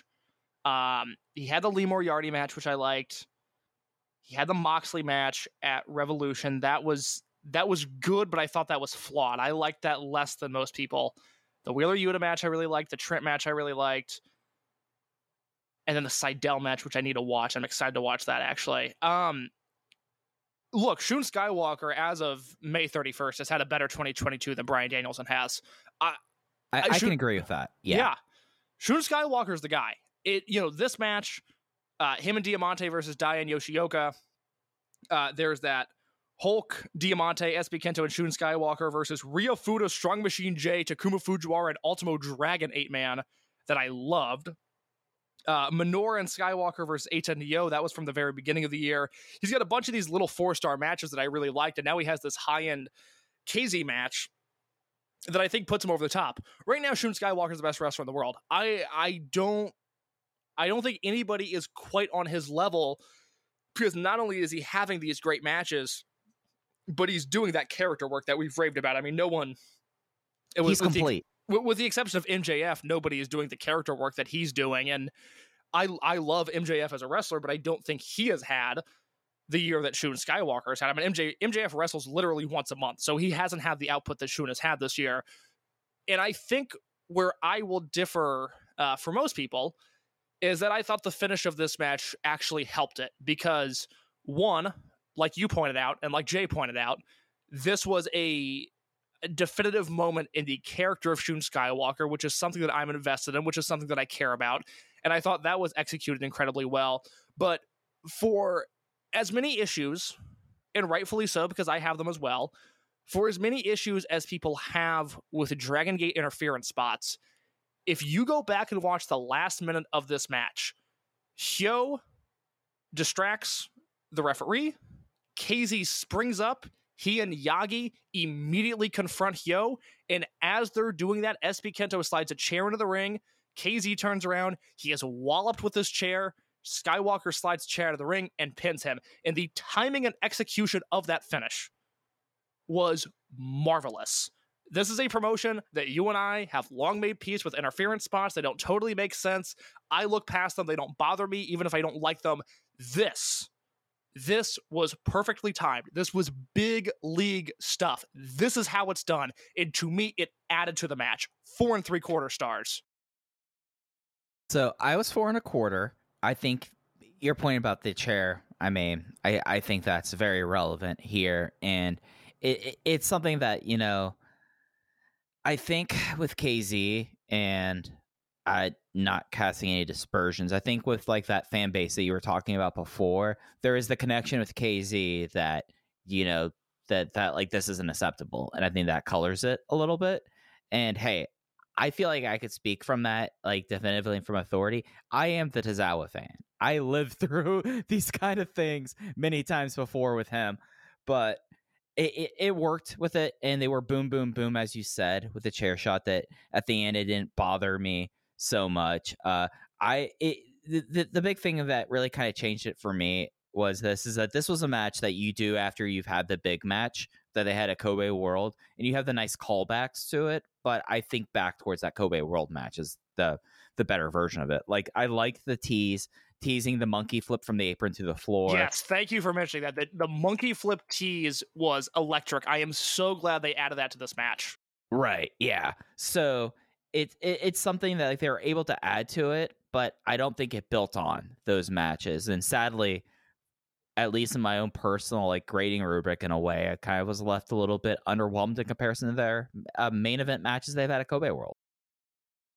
I get that. I, I I think I was so invested in the new dynamics of this match with Shun approaching this match in an entirely different way. I mean, God, you know, let alone what he did last year, but think about 2019 Shun in comparison to 2022 Shun.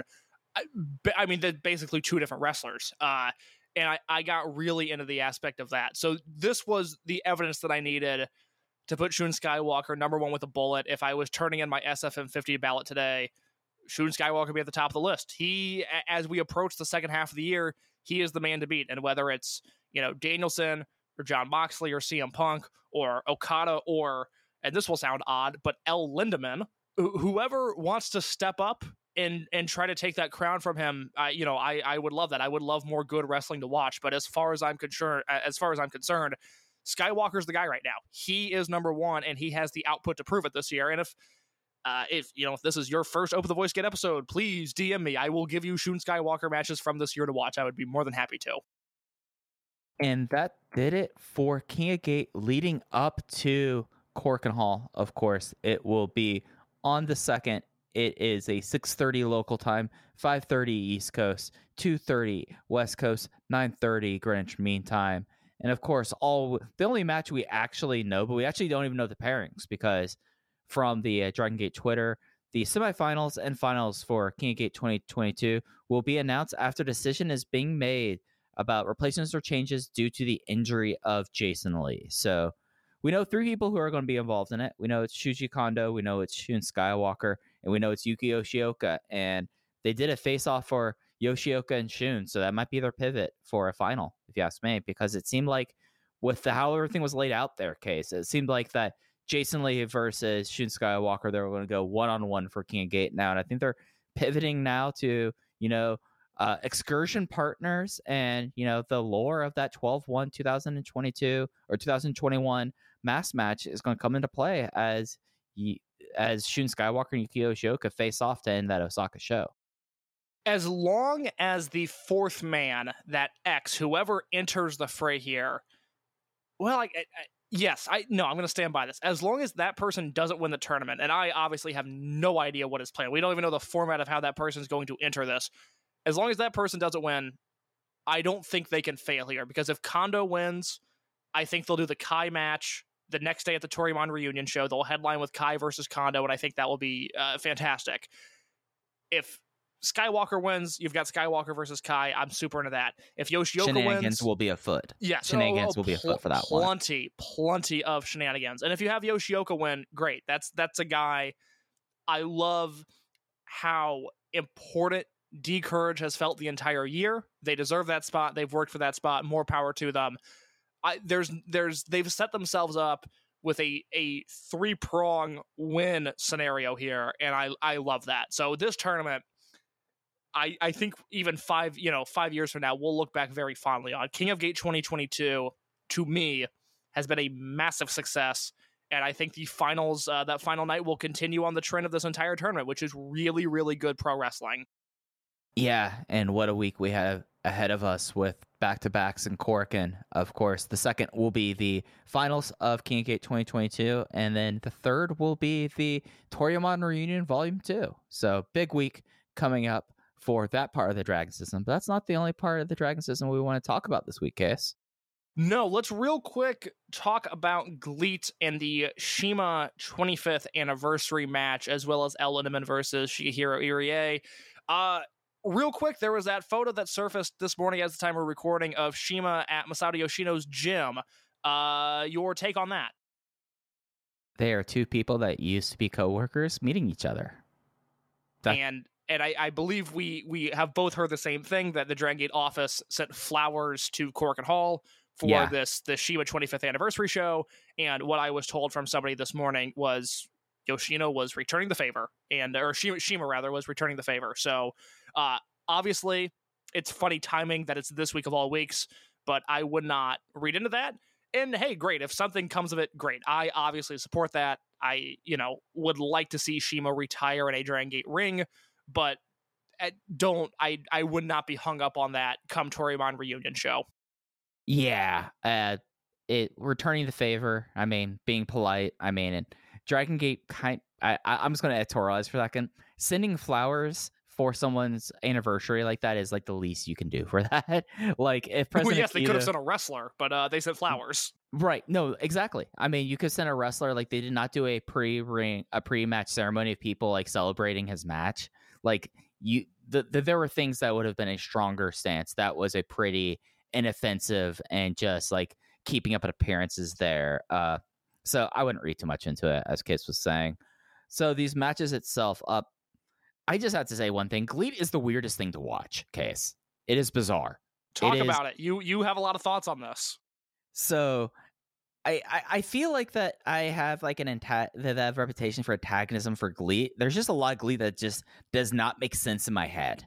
I've come to the determination with the fact that you know they put all their shows on YouTube and then that's other than tickets and uh, merchandise. I don't know how they make money. Can't make sense of that. Can't make sense of El expression at the at the end of title matches when he's given mysterious things like he was given a belt a crystal by Genichiro Tenryu. In case that was a that, that was kind of like a crystal award that you would get at like your office's Christmas year uh party saying, "Okay, you were the best district manager of the year." And they gave him two gold medals. Like, are you are you trying to find some way to make this kid collapse under the weight of his gifts? Like he has no idea what's going on here. Like, why are you giving so many gold medals? Like, I know you're trying to ape the dream key, but gold medals, really? And that's not even a start about how bad I think that belt looks. So, GLEAT, I don't get it. Case, I don't get it. It just doesn't make sense to me. It was fun though, but it just doesn't make sense. There is a real beauty to following GLEAT on a casual level because every time I read something about this promotion, I go, hmm, not what I thought was happening. Every time there's just every result, every little thing that happens is just a little bit different from how I remember it being the previous time I checked it on them. And it is fun to watch it unfold from afar. I don't understand the promotion. I don't know, even in their current state, how they exist. They did not do a very big number for this Korakuen Hall show, which with Shingo being on it, I found to be very concerning.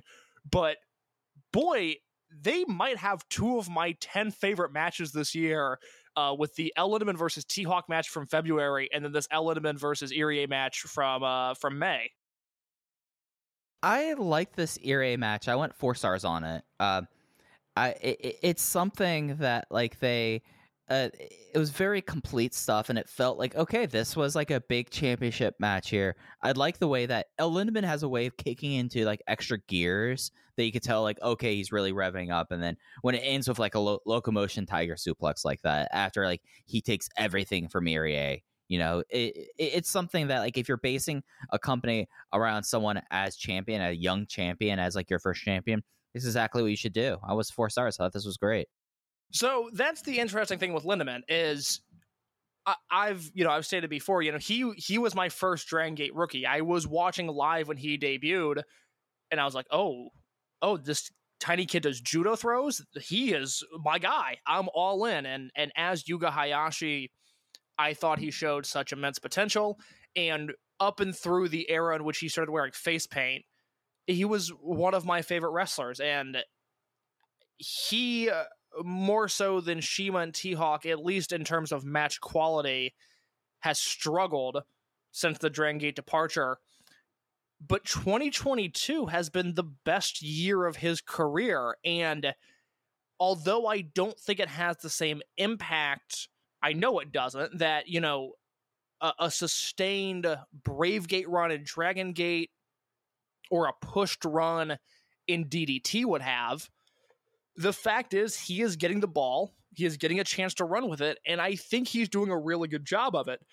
I really like his output in GLEAT. I've really liked his output in the best of the Super Juniors, which I'm assuming, Mike, you haven't seen any of that.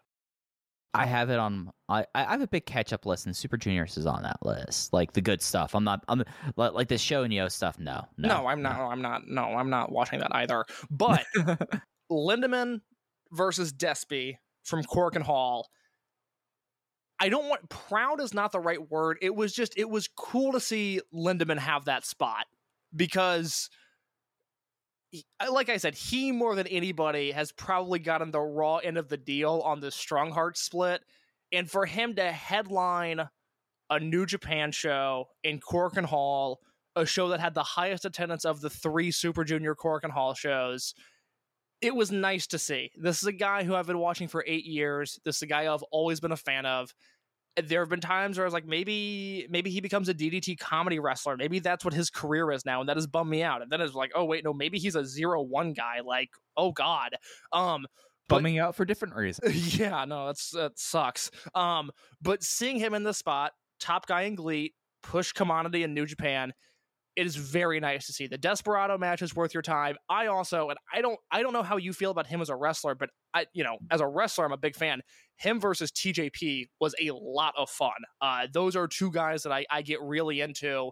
And they had the type of match that I was hoping they'd have. So on top of the Irie match, which I, I don't need to go move by move. I, I thought the uh, the flagship uh, Rich and Joe did a really good job of talking about this match a few weeks ago. We're a little late on it now, but it was Dragon System adjacent, and I wanted to be sure to mention that if you haven't seen it, Lindaman versus Irie on YouTube. I went four and a half. I I think this is essential viewing. Add it to your list if you have not seen it. This is this is a match you need to watch. This was really really good. And then the other match was uh, Shima and Shingo Takagi versus Ryuichi Kawakami and Kazuma Sakamoto in Shima's 25th anniversary match. Shima got to do all of his offense on Kazuma Sakamoto and won with a Meteora. A delightfully weird match. Uh, I believe. yes. I, I believe it was the night before this match was announced. We were talking to someone who is, you know, I would say close to the situation, and we were talking about how funny it is that Shima, uh, at the time, was still in the New Japan Cup, and we were talking about how, by all accounts, the Shima Shingo relationship is still strained, and it's not like there's been, uh, unless it was like a super secret handshake meeting that we know of, it's not like they're boys again. And I believe 24 hours later, this match was announced, and it was just very funny for me to go like, "Oh, okay, this is happening. This is real life." And you know, it's uh, again, it's you know, they weren't the young bucks out there. You know, they weren't brothers. They weren't hugging each other. They had a very nice handshake, and really, they kept their distance in this match. I mean, it was an as icy of a tag team match as you could get. Did you notice how much Shingo liked standing on the floor during that match? that you know what I have that in my notes. This was this was a Shima match. Uh Shingo came in, did a few spots, but my man Shima was doing his offense. hey, uh, you, you you got Kazuma over there now. You're paying him a lot. You're you're paying enough to go over there at least. You might as well do every single one of your name moves, Shima. Because like he was like super draw of Tokarevs, and I'm just like, man, if this was the Shima that was in the New Japan Cup, I wouldn't have felt so depressed. This it, it seems like he just can't do the singles epic anymore. But when you get him in a tag scenario, and the other GLEAT I've seen him in, he just looks like classic Shima. Like this was a Shima match. Uh, I Bulk Orchestra also is another thing that I actually do get. I think it's very funny that they have pudgy guys and they call them all Bulk. I think that's great. Like they, Oh they yeah, no, the, the, there's there's a certain charm that you know once the OWE split happened, there's a certain charm that left Dragon Gate. And look, Dragon Gate's obviously in a in a much healthier position. Uh, everybody that we seem to mention or that we seem to talk to that has some relationship to pre-split and post-split says that the the mental health and the overall health of this company is so much better now. I thought it was interesting um, watching the Chris Hero Bandito interview on High Spots. When it comes to the Dragon Gate section, uh, there was there were there were some questions there that uh, you know Chris Hero must have had good people in his ear uh, to tell him what to ask, and one it, it's good to talk to people who are knowledgeable about subject matter. You know, when you're going to go officially on for some stuff. You know, th- th- th- there are certain reporters that could learn. Uh, and there, you know, Hero asked the question, what what was the difference between you know pre OWE and post OWE? And I thought it was interesting that Bandito said, you know, I, the only thing that changed was a better boss. You know, Dojo was still the same, travel was still the same, but we had a better boss, and that that obviously, you know, as we look down the barrel four years later, things worked out for Dragon Gate, and I, I'm delighted for the promotion.